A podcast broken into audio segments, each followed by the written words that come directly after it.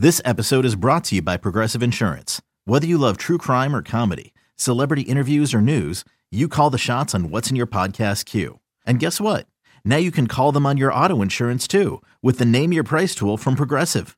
It works just the way it sounds. You tell Progressive how much you want to pay for car insurance, and they'll show you coverage options that fit your budget. Get your quote today at progressive.com to join the over 28 million drivers who trust Progressive. Progressive Casualty Insurance Company and Affiliates. Price and coverage match limited by state law. The Stinkin' Truth podcast is presented by Core Water. He spent 12 years in the NFL. You can't trust a guy that gyrates his hips after he scores. Has three Super Bowl rings, made multiple Pro Bowl appearances, over 16 years of broadcasting between ESPN and Fox Sports. And that's why I'm the greatest football player and best sports analyst ever. He's a soap opera star. It's pretty, uh, I can't remember what I was supposed to say.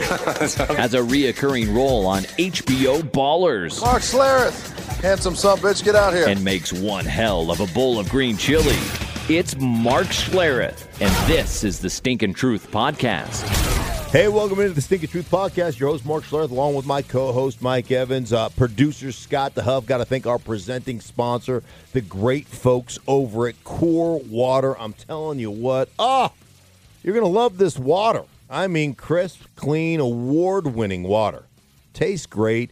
And the pH balance, Mike, I'm telling you what, I haven't worked out in a couple weeks, but when I go back to the gym with my core water and my tight pants on, I'm telling you what, could cause a riot. All right? Just could cause a riot because I am yoked and not afraid to show it. People And- are going to be like, wow, look at that guy's potential hydration. Yes, they are. They're going to be like, that must be 7.4 because that's the perfect balanced number. That's exactly what I have. My potential hydration is off the charts, people, because of Core Water. You can check them out at hydratewithcore.com. Uh, how are you, man? I was I was thinking, I'm good, thank you. Um, I, I was thinking, I was thinking of trying to make the case. Can we do like a write-in vote for Jon Gruden as NFL Executive of the Year? No. I, oh, what? Okay. Think about it. Explain yourself. Think about it. Well, now wait a minute. Reggie McKenzie, who they just fired, Reggie, who has been in the league, you know, studied at Green Bay under. Uh, the, I mean, is I don't know if he's the Hall of Fame or not. I think he might be. Ron Wolf, Hall of Fame executive. Reggie studied under him with Green Bay. Then, I mean, he's been the general manager out there. He was the executive of the year just two seasons ago. So how all of a sudden is Jon Gruden gonna be executive of the year? Well, he single-handedly Explain put, yourself. He single-handedly put the Bears and Cowboys back in the playoffs. Brilliant. Huh? Brilliant. Huh? He did. Oh my gosh. Right? Not the team he's coaching, but he put two other teams in the playoffs. Right? Who what other coach has ever, what other executive has ever put two teams into the playoffs in one season and not the one he was coaching?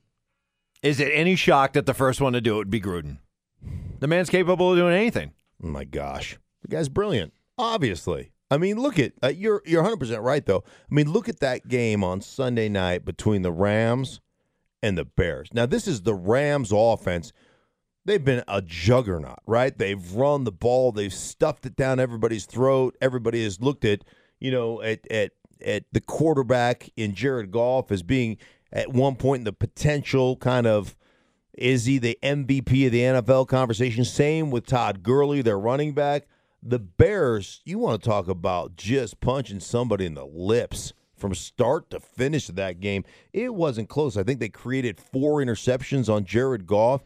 Uh, I don't think Todd Gurley did much of anything in that game. I was watching it on my way home from calling the Chicago, or excuse me, from calling the the Carolina Panthers at Cleveland Browns. Um, I'm telling you what, it it was an impressive defensive performance, and Khalil Mack is just, I mean, he is a man on the outside. So it's clear that it's clear that Gruden is is one hundred percent now put his stranglehold on on this on this organization. So the fact that McKenzie's out and that Gruden is solely in charge is that a good or a bad thing? If you're a Raider fan, Well, I mean, I think uh, you know it's interesting that that's going to play out. I think the thing that you have to understand, and I think the thing that people don't look at, is I think there are some financial constraints with Oakland that make them unique. Meaning that they don't create and they cannot create enough revenue, enough cash flow. If they were to play to, to pay Khalil Mack, you know, then then all of a sudden they wouldn't have been able to go out in free agency and do the things that they think they need to do. I mean, this is, ter- uh, I mean, it, it's clearly just a dump of players and a dump of salary until they can get to Vegas and can start, you know, and can start creating revenue, you know, from from their stadium. So, but why get rid of McKenzie though? I mean, it's a guy who everybody around the league understands has, has done a good job. If you're Jon Gruden, why why wouldn't you want to have somebody like that working beside you? I, I know it, he inherited him. Right. Is that what it's all about? It's just you just can't work with somebody you inherited. It's got to be your guy. Does it just is it yeah, is do you just have to have your dude, your do it all guy, your you know, appointed brain trust? Is that is that where you are? And and you know, ultimately, Mike, that's probably where you are. Like look at all the coaches that have gone in that direction. Whether it was, you know, the big show Mike Holmgren or whether it was Mike Shanahan here in Denver, guys get empowered guys get that Bill Belichick is the GM slash head coach slash, you know, grand poobah of all things football. Guys get into that position and they want full and total authority and control. Like I always say, man, you think the egos are big in the locker room? Walk upstairs. I mean, think about and think about. I mean, we talk about Chicago. Think about Dallas with Amari Cooper. I mean, here's a guy I think he had 200 yards receiving, just over 200 yards receiving when he left Oakland. The guy's had almost two 200 yard receiving games, right? He's had a couple of 180 plus yard receiving games.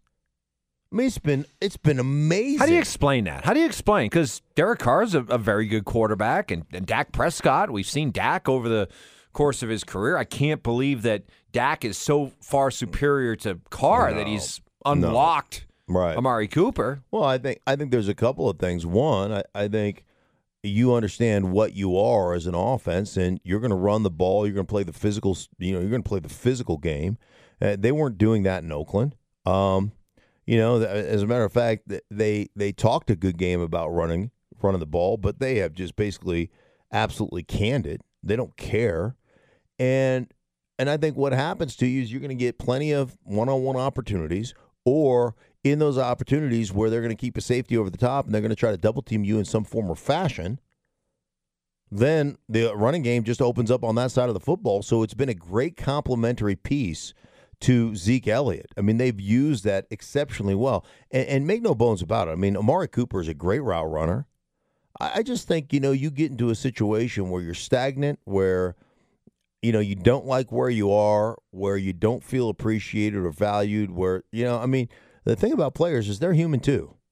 And I think Amari Cooper got a new lease on life when he got out of Oakland and when he got out from underneath, you know, what all the things that are the Oakland Raiders. Because this is not just a Jon Gruden thing. This goes back to the year before. I mean, he went to the Pro Bowl as a rookie, and his last couple of years have been they haven't been very good, Mike. They've been lackluster, you know, and, and you know, calling them lackluster is probably an insult to lackluster things, you know? Call your shot right here. Okay. Of these three teams that you think has the best chance of getting to the NFC Championship game, the Bears, the Cowboys, or the Seahawks? Bears, Cowboys, or Seahawks. With the understanding Wow. that the Saints and Rams are your clear favorites. Right, right, but that right. one of those teams, one of those teams will get upset by Hmm. fill in the blank yeah. to get to the NFC Championship game. I think I think the team for me that has done a phenomenal job of establishing identity and understanding who they are, the Seattle Seahawks. Pete Carroll, way they're going to run the ball, the way they're going to control the tempo of the game, uh, the big play nature. So you look at them like last night in a Monday night game where Russell Wilson and the Seahawks win what 21 to 7. Russell Wilson made a couple of big plays with his feet.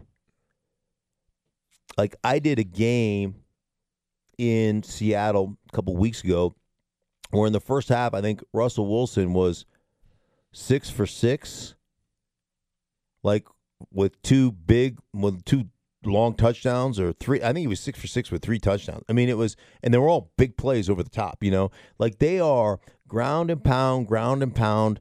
All of a sudden, whether it's a play action boot or whether it's a read zone or RPO, they take their shots. They establish that. So, uh, they have they are in my mind they're egoless. Brian Schottenheimer, their offensive coordinator, doesn't have an ego. He doesn't he doesn't care about putting up gaudy passing numbers. Uh, Russell Wilson is fine with winning.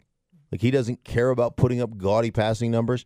And you know, I'm talking to Ken Norton Jr., who's their defensive coordinator, and I was asking him about playing with a young group, and he goes, you know, everybody sits and talks about the the freaking Legion of Boom. In 2010, they weren't the Legion of Boom. You know, they're the Legion of whom? They're just a bunch of kids. And you know what? We got a bunch of kids again. And yeah, there's a challenge to coaching a bunch of kids, but it's fun.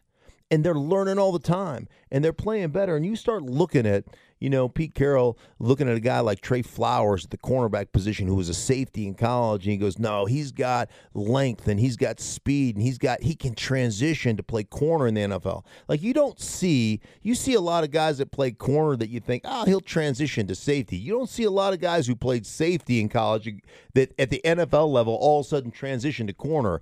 And Pete Carroll goes, I asked him this once and he was really arrogant in the in the answer and I appreciated it. You know, he just gave me snark. I'm like, "How? Like how do you pick this guy?" And goes, um, you know, forgive me for being an ass, but I kind of know what I'm doing, you know?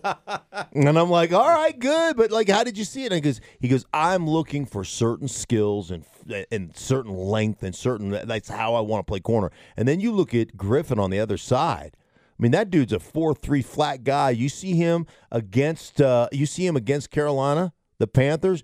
Seattle went to Carolina and won a game that they probably should have lost. And Christian McCaffrey catches a pass and goes for about 70 yards, and he chases his ass down. And Christian can run. He chases him down and catches him on about the five or six yard line, you know, and it was a significant play for Seattle's defense. So, yeah, I, I just feel like that team is a team that's come together, and all those young components on the defensive side have come together now. They're going to get KJ Wright back. Um, they're going to get uh, Kendricks back at the linebacker position, who had to sit out for a while for insider trading. Um, defensive line wise, they're coming together. I, I just feel like that team's coming together. That team's a tough out. Like people don't want to play that team. You uh ready to admit how wrong you were? Yes. About Kirk Cousins? Man, There- you were I'm gonna- you were I'm gonna make- pining for Kirk Cousins. Gonna mean, make- when we were at the Super Bowl in Minneapolis at the Mall of America, and you're just like, you know, over by the Panda Express and the uh, Orange Jubilee, you were like Orange Julius. You were just like Orange Jubilee. Jubilee. Mm. Uh, you know what? Jubilee. Yeah, I mean, if there isn't one, there should be one. Right. right. right. But you were just like, "Hey, Kirk, how you doing, Kirk? Kirk, Kirk, yeah. Mark Schlereth. Hi. Hi. Want to come to Denver? Come on my show. I'll give you chili. and now look at him. Look at this clown. $84 million guaranteed. Like, good for you, right? Good for you.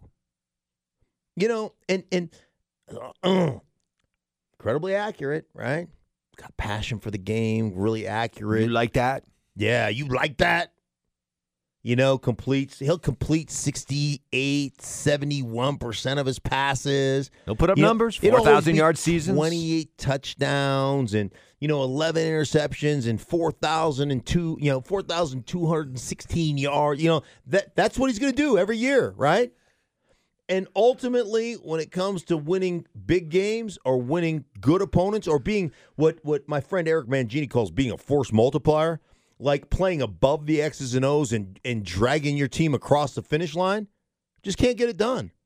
Like he made $84 million based on fantasy football, not actual football. Because he puts up those kind of numbers. Look at this. Buddy of mine from Seattle, who's a huge Seahawks fan, sent this during the game last night. Kirk Cousin, career stats in primetime games 5 and 13. Career winning, our career record versus winning teams 4 and 24.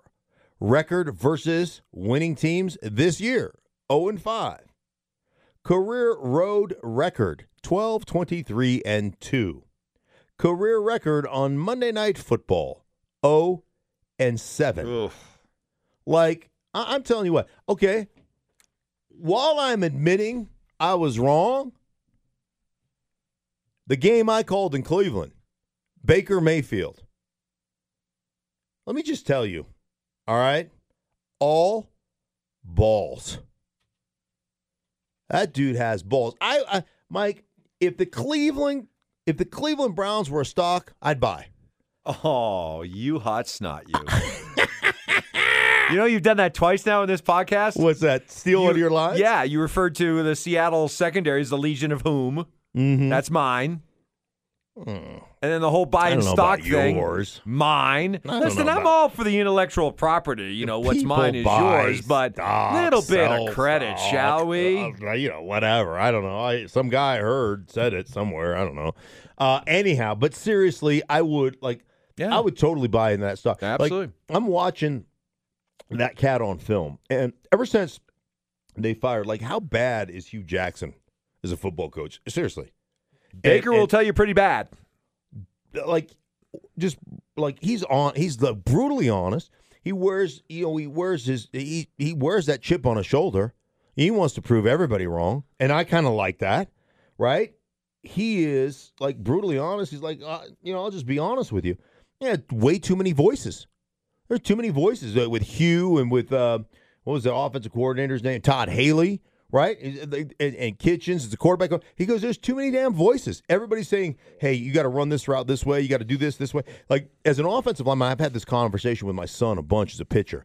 Like you go into an organization, man, as a pitcher, and you've got a pitching coach, you've got your manager, you've got a bullpen coach, you've got a catcher, then you've got you know, um, you you've got an organizational like a, a you know, you've got a, A pitching, roving pitching coach, yeah. yeah, and you've got a pitching coordinator, you Yeah. got a roving pitching coach, you got like you got seven voices in your head at all times. Like, hey, tweak this, do this, do this. As an offensive lineman, I had one coach. It, you know, he would either tell you, hey, good job, or you suck. But that was the way it goes.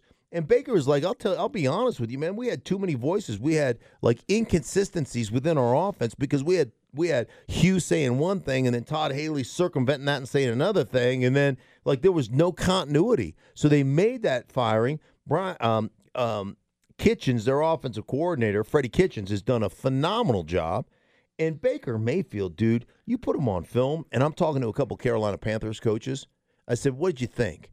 And they're like, "Man, I didn't think I didn't think it was going to translate. I didn't think what he did at Oklahoma was going to translate. I thought, oh, spread offense, you know, and single receiver target and bubble screens and this, that, and the other. He goes, I didn't think it would. I didn't think it would really translate.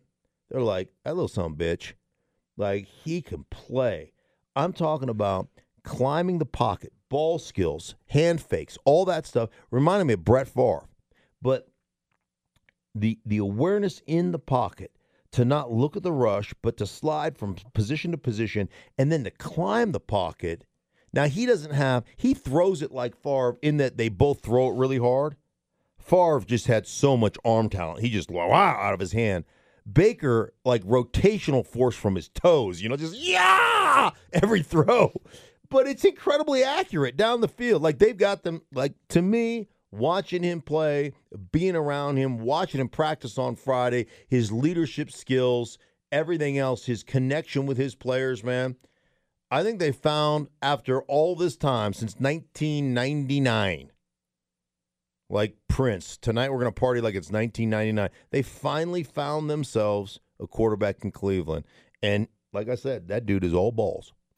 Ready to do a little question mark? I am ready to do a little question mark. You know, this question mark, uh, here's what I'm going to give you. I'm going to give you the uh, the questions right here via my Twitter feed at Mark Schlereth.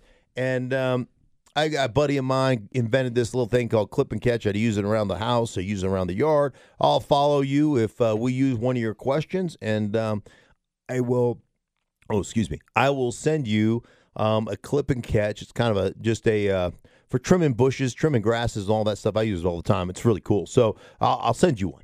How about that? You got a you got a question there? Yeah, I do. Twitter? I have one that uh, comes in from Tim, who asks, uh, "Do you second guess Bill Belichick for having Rob Gronkowski as the last line of defense on the Miami Miracle. Absolutely. Miami, we got to come up with a better name than the Miami Miracle, don't we? I don't know. Why not? Miracle in Miami? Mir- I don't know. It There's- flows. Is something? Is there something with Gronkowski that we can You, do? see, Like, you just you just look for an excuse to talk a little Gronk, right? Like No, how would Gronk? one- like how would Gronk sound? Like how would the conversation go? Moo, fire hot, ball in the air, running back fast. right? No, I mean just like there's got to be like the uh Gronkalicious or the uh, you know I I anyhow, it doesn't matter. Yeah, I mean it, it- the the one team that prides itself, Mike, prides itself on on um just like Situational, situational awareness, football yeah, and stuff. Yeah, You you got to what it it was like a 69 yard. It was like a 69 yard. You're not running a Hail Mary in that situation. So your best McCourty, one of your best defensive players is on the sideline for Gronk back there just being a caveman at the goal line. Like they're not throwing that pass. You know, it's the same thing like when you kick a long field goal. You kick a long field goal that's going to come up short. You've got on on field goal block team, you got a bunch of athletes. You got a bunch of defensive players, defensive backs, you got a bunch of athletes. On field goal team, you know what? You got a bunch of fat guys. So we always used to say, "Oh, long field goal guys got to cover. Get down, get down there." And you know, it scare you to death because I'll be honest with you, those little dudes are fast, right? And they're elusive. It's like fat bastard going after mini me, right? Die, right? Mini me shakes him. You, you're lucky, wee man, right? Because he wanted to eat him, right? I'll have the baby.